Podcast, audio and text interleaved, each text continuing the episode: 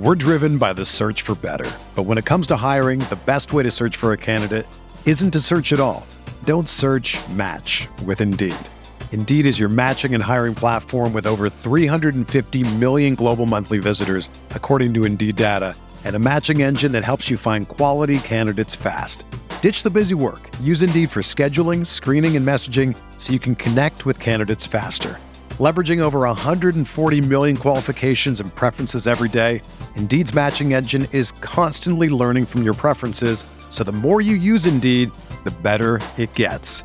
Join more than 3.5 million businesses worldwide that use Indeed to hire great talent fast. And listeners of this show will get a $75 sponsored job credit to get your jobs more visibility at Indeed.com slash BlueWire. Just go to Indeed.com slash BlueWire right now and support our show by saying that you heard about Indeed on this podcast. That's Indeed.com slash BlueWire. Terms and conditions apply. Need to hire? You need Indeed.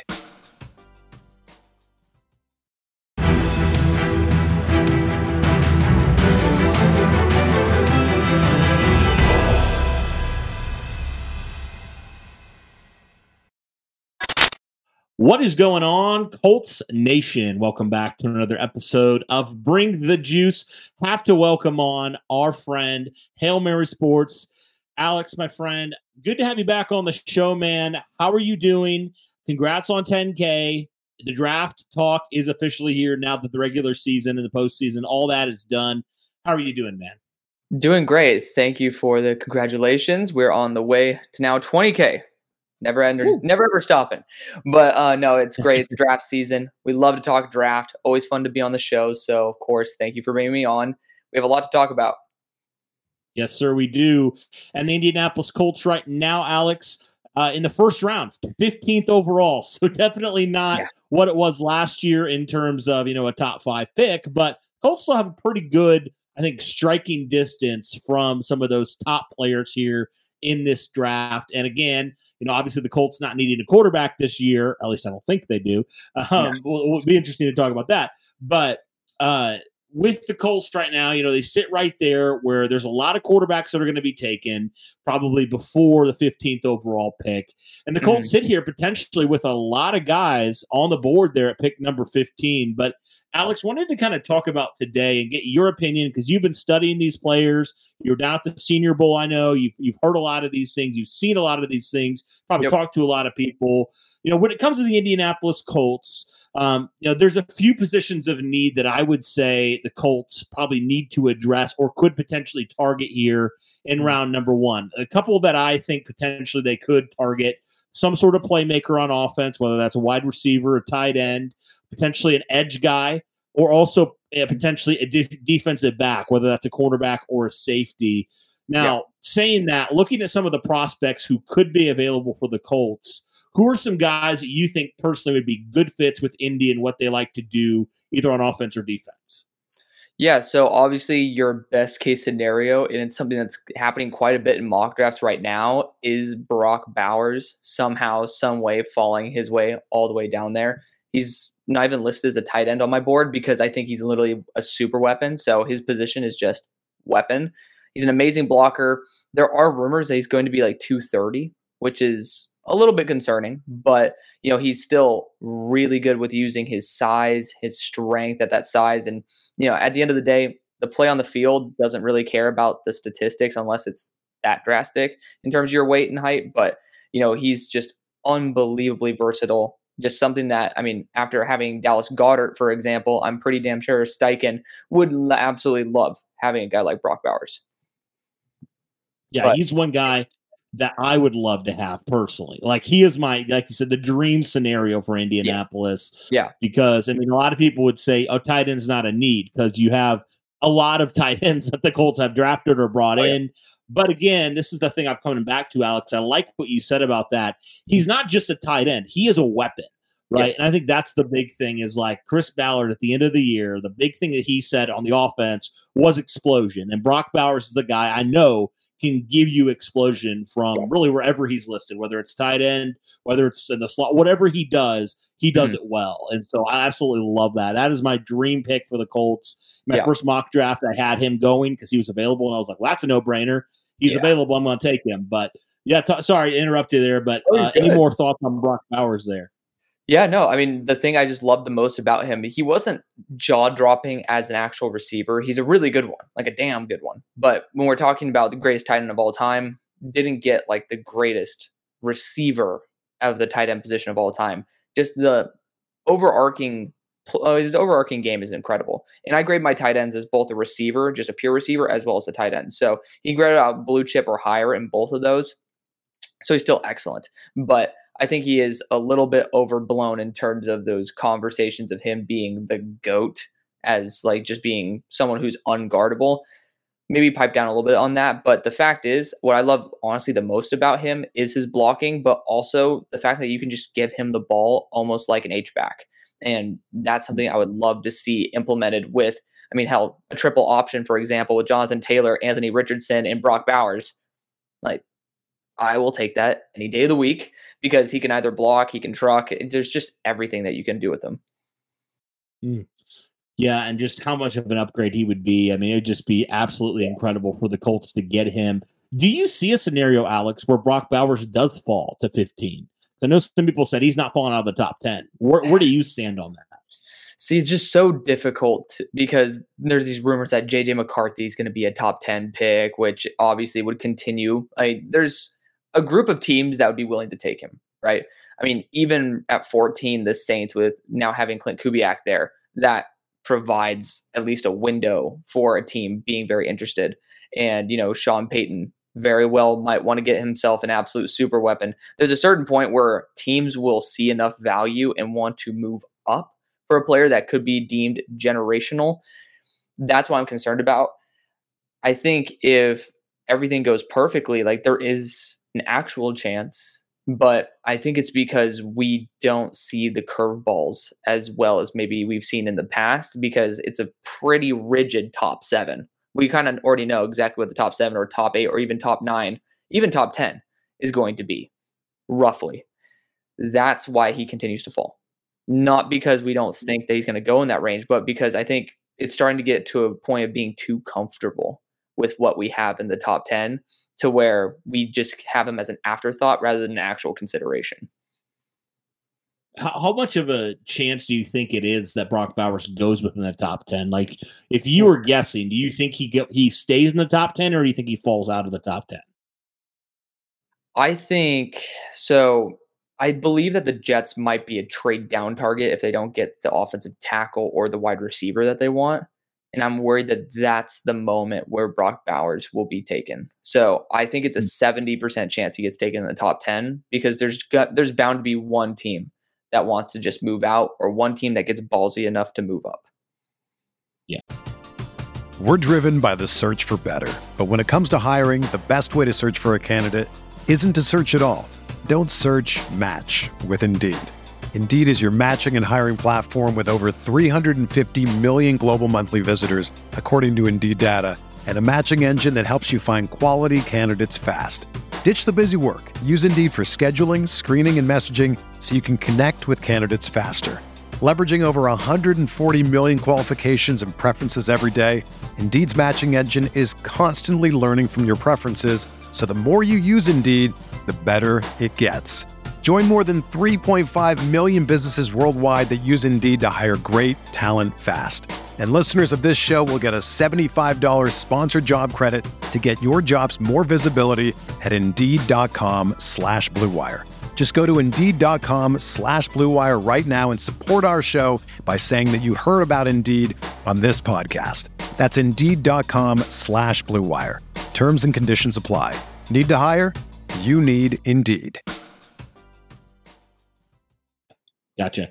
Okay, so who are some other players there at 15? You know, say Brock Bowers is gone in this scenario. Who sure. are some other players that you think would be good fits for Indy here at pick yeah. number 15 with some of those positions, or even another position that we might have not even listed as a need? Because we know Ballard in the past, a couple years mm-hmm. ago, traded up for Jonathan Taylor when the Colts yeah. had Marlon Mack. So you never yeah. know with Chris Ballard. eh, what are some positions and some players that you are looking at here that you think would be good fits with Indy? Honestly, the positions you listed are the exact positions I go after for Indy. So defensive back, whether it's corner or whether it's corner back or corner or safety, I think those two are very likely, as well as another receiving weapon. I think if they want to stick at 15, it's going to be very difficult to find someone unless it's Brock Bowers that's going to be there to be adequate at 15. I would say trade back if you're going to want to go after a Keon Coleman, for example, or a Brian Thomas. They're good fits, but it's just way too early, in my opinion. And maybe it's a good way to get extra draft capital to where you can continue moving up and down at other parts of the draft. But I just don't think receiver is really worth it at 15 at the moment with the guys who are available. Uh, when it comes to defensive backs, this class is absolutely loaded at the top. You got guys like Nate Wiggins, and you also have like Terrion Arnold. Terrion Arnold's my number one corner in the class. A lot of people are having him pretty much be a lock to the Broncos if he gets there to 10. Some people, even like Cynthia Frelund, have him going, I believe, at five to the Chargers. There's a lot of love for Terrion Arnold out there, but there is a chance because he was a corner two. He's not six foot three with huge arms. He is good size, but not necessarily a freak. Could be there. And extremely high IQ, great field awareness, tons of potential, versatility playing the slot and on the boundary, which shows that he's willing to play anywhere and being able to do that successfully is a rare trait to find. Cooper DeJean is an easy example of someone who is very talented, should go higher, but had a had a leg fracture in November. So he will be there. And that's like my dream pick right now to the Colts if they can trade back a little bit, get a, a little extra draft capital, and still get someone who's talent wise maybe a top 10 player just because, you know, broken leg happens to drop guys down the board. That's someone who can play on hmm. the boundary, can play in the slot. And my favorite position is that safety role for him. And as the draft progresses and you see players falling, that's where I think you have the comfortability selecting either a corner or a safety, knowing that the other position is perfectly filled by Cooper DeJean. Like you'll be happy with him as a boundary corner. Like it, you just will. But I think he could be a top 10 safety in the NFL year one. So. I'm hmm. a little bit biased, but there's also those, it's a good corner class. You can find those guys who fall. That's where I like that balance. And then, of course, I already talked about Nate Wiggins, Ennis Rakestraw, great guy to trade back for. Had a core surgery. It's why he wasn't at Mobile, but one of those guys who's very freaky in terms of his movement in the in the rear direction. So he can pretty much move as fast as someone who runs in a forward direction when he's backpedaling. That's a great trait to have. I don't feel like it matches the physicality, so to speak, that Juju Brents, Jaylon Jones, those guys bring to the table the way that Cooper DeJean would. But there's a billion of those in this class. I think the safety class is extremely poor, just to be blunt. Like there's no safeties that I think would be adequate per round at the point unless you see Kam Kinchens fall. But even Kam Kinchens, he's almost second guessing himself. And I don't know if this is the system that would maximize his talents the way a Cooper DeJean would. Hmm. Yeah, and that is uh, when we've been talking about free agency. That's interesting. You said that about the safety, you know, class this year because you know the Colts do have a need at free safety this year. Um, you know, especially with you know they they have two guys they drafted in 2022, but neither guy has really taken that role and run with it yet. Um, Now, again, they still could, but again, you know, I think for me that's probably why if I'm the Colts, I look at the the safety, you know, draft class. It's mm-hmm. poor and I look at the safety, you know, free agency class, and that's strong. And so yeah. I'd probably take more of a risk at going after more of a proven veteran there, uh, unless, of course, you know, Cooper DeJean is there, and then yes. that makes a whole lot of sense for Indy. Um, I know there are some pass rushers here as well, Alex, that potentially could be good fits with Indy. Um, you know, it feels like there's a lot of guys, which is why it makes me think like, man, there's just so many guys with how many potential quarterbacks are going in the top 10 mm-hmm. where it's like one of these guys could be available that you're like, how in the world did they fall all the way to 15? Who oh, are yeah. some of those guys that you look at Indy and you say, if they plug him in, he's a day one impact guy? Yeah, so Jared Verse is the easy answer for that one. I mean, he's somebody who hasn't been 100% healthy his tenure there at Florida State, plays through injury, which I love about him, but someone who came from Albany and seamlessly transitioned all the way to Florida State right off the bat, being an absolute animal, even destroying LSU which is talent gap wise unbelievably different than the talent gap he would have there at Albany. Someone who could rises up to the occasion. He has everything that you'll ever want in terms of tools. Should be a top 10 pick, but again, he's not falling because of his talent. He's falling because other players at other positions are deemed more valuable because of the rest of the class not being so good. Quarterback class, for example, is not very good down the board. Teams will get a little bit aggressive. And apparently, some teams already know that the 2025 draft class is not that good at the quarterback position and they're getting nervous. I don't think that's true because most scouting departments haven't fully dr- even scouted this class yet. So I don't know if they're really scouting the next class, but I mean, that's what Daniel Jeremiah says. I'm not going to be the one to doubt his insane uh, ethereal logic there. But when it comes down to it, you got Jared Verse there. You got Dallas Turner potentially. I mean, at 242, that might scare some teams. He's the best talent in the class, but 242 pounds, some teams might value a little bit better frame, like Jared Verse at 260. I still love Dallas Turner. He's my number four player in the class. He plays like he's 260, even though he's 242 pounds. I think he has room to put a lot of mass on him, and I love the versatility. Probably is why he won't be there, but still worth mentioning. Uh, Laiatu Latu had to medically retire from Washington for a neck injury. That's concerning, but also has a little bit shorter arms, sub 33 inches, but he's extremely powerful in the upper body. Highest pass rush win rate out of the guys coming out this year at 26.2%. He is everything you'll want in terms of fluidity. I just think he needs to generate a little bit better power from his lower body, but that's something that can easily be worked on. And I think that's something that is definitely workable. My honest answer to who the the uh, Colts should pick at 15 is another team's pick in a trade back, and then just see who is there for right for the picking. Because I feel like it's just a little bit it's that weird awkward spot where unless you get a faller like Turner or Verse, it's a great opportunity to move down, get great value, and then still get the player that's right for you. Hmm you've seen the Colts do that, you know, a lot. It feels like Chris Ballard has he's all about those picks. So we've seen him do that for sure. Um, are there any other players, Alex, that we didn't mention at some you know positions of need, but you think still what you wouldn't be shocked if Chris Ballard and company took a swing at a player, whether it's at 15 or trade down and get another guy that could be sitting there where you're like, he just might be more talented than anybody of a position of need sitting there, you know, in the first round for the Colts. I was actually on um, another show earlier today and I was talking about this. This is one of the first classes that doesn't feel extremely overvalued. It, there are like the top 32 guys feel solid being top 32. I don't know if there's like a necessarily super dark horse player like Bralen Trice, for example. He's someone who I really love. He held um, the record for the amount of pressures this year by I think 10. He had 80 pressures this year, which is ridiculous. 6'4, 274 pounds like he's known as a dark horse prospect, but he's still a top 32 player on most people's boards, top 50 pretty much on everybody's. Like that's the type of player that I think gets extremely underappreciated, might end up coming out and being an absolute freak show. Could end up being if he tests well enough, which I don't think he will. He's not the most athletic guy in the world, but could be one of those guys who is a massive riser. But, you know, I think that a name that could be. I know that defensive tackle with um, DeForest Buckner could be on the radar for the future. There's a guy in Leonard Taylor. He was that guy who's supposed to be the top 10 pick at defensive interior. The next Jalen Carter, great length, great explosiveness, like unbelievable pass rush win rate. Misused at Miami a lot. Ended up gaining some extra weight, looked a bit out of shape. But if he has a really good offseason, shreds down on the fat percentage, gets in shape the way Jordan Davis did, even though obviously two different stories, that's a guy where he has, I think it was only like 125 reps over at three tech rather than a nose tackle.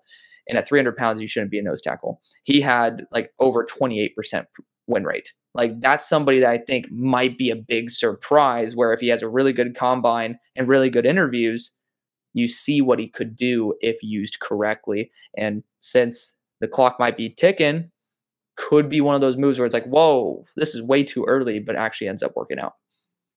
Hmm. Okay. Well, awesome. Well, Alex, really do appreciate you coming on, man, giving some insight on the Colts and their first round pick, whether it's pick 15, whether they trade up, whether they trade back. It'll be interesting to see where the Colts end up picking and who they end up picking as well. Um, Alex, before I let you go, man, why don't you let everybody know where they can find you and find your work and everything you do over there at Hail Mary Sports and all the stuff you do covering the draft?